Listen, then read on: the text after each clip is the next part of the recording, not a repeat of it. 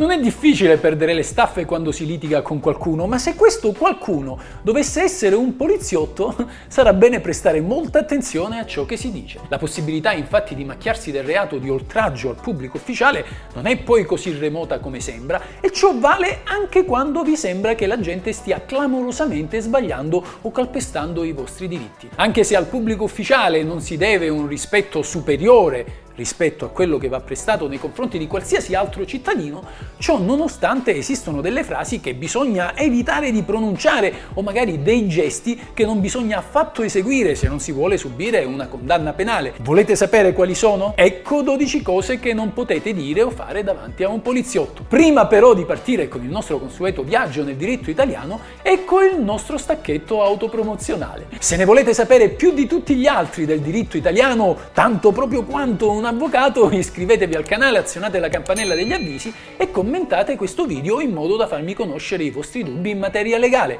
Ed ora 3, 2, 1, sigla!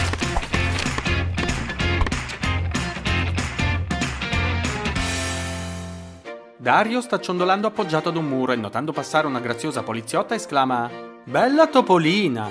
Lei lo sente e subito si gira con fare seccato aspettandosi spiegazioni. Così Dario tira fuori dalla tasca un peluche a forma di topolina, appunto, e afferma che il complimento fosse rivolto a quest'ultimo. Ma il pubblico ufficiale non crede a queste fanfaluche e di conseguenza Dario si becca un bel verbale. Direi anche meritatissimo,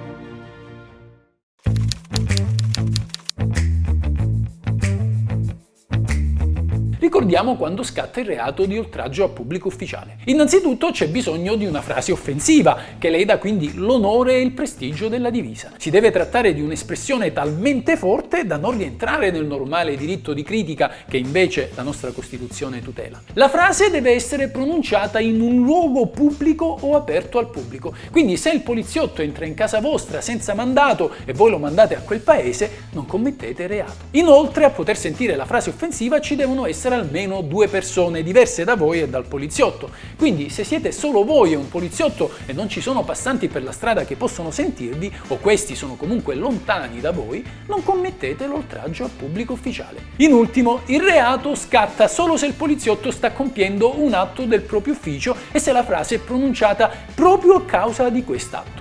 Così, se offendete un poliziotto che sta facendo le multe, potete commettere l'oltraggio a pubblico ufficiale, al contrario che offende un agente che non è in servizio, non commette reato. Se manca anche una sola di queste condizioni, non c'è oltraggio a pubblico ufficiale, ma potrebbe scattare l'ingiuria che invece non è un reato e darebbe tutt'al più diritto all'agente di chiedere nei vostri confronti un risarcimento del danno.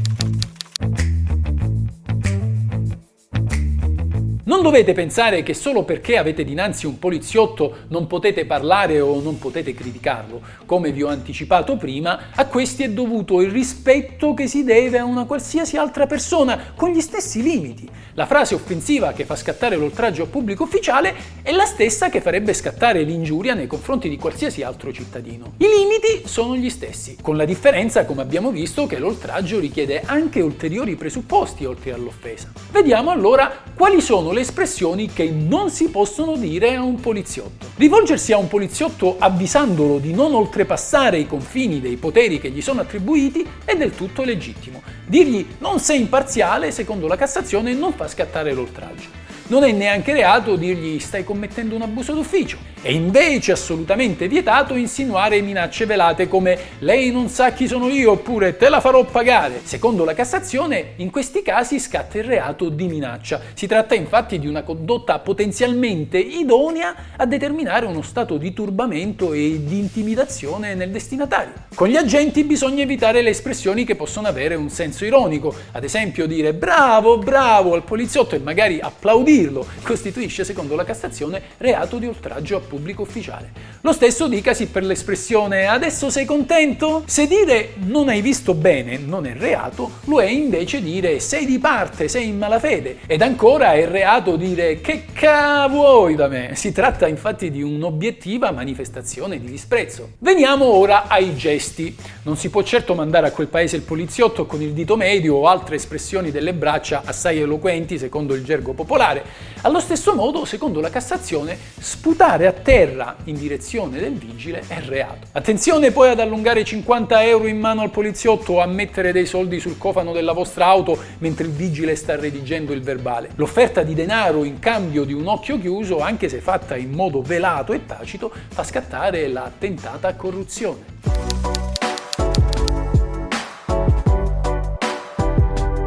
Avete dato sino ad oggi del lei o magari del voi al poliziotto? Potete benissimo dargli del tu e salutarlo con un semplice ciao senza violare alcuna legge. E ciò perché non c'è nessuna norma che vi imponga di usare un lessico più formale. Nel diritto penale esiste una regola secondo cui non si può essere puniti per comportamenti non espressamente indicati da una legge senza che si possano fare interpretazioni estensive o analogiche a norme dettate per altre circostanze. Dunque, stante l'assenza di disposizioni di legge legge che vincolino il lessico da usare con il pubblico ufficiale, quest'ultimo non può esigere il lei né può denunciare il cittadino che perseveri a dargli del tu nonostante l'invito contrario. Bene amici, fate occhio di questi suggerimenti e ricordatevi, questa è la legge. Questa è la legge. Questa è la legge.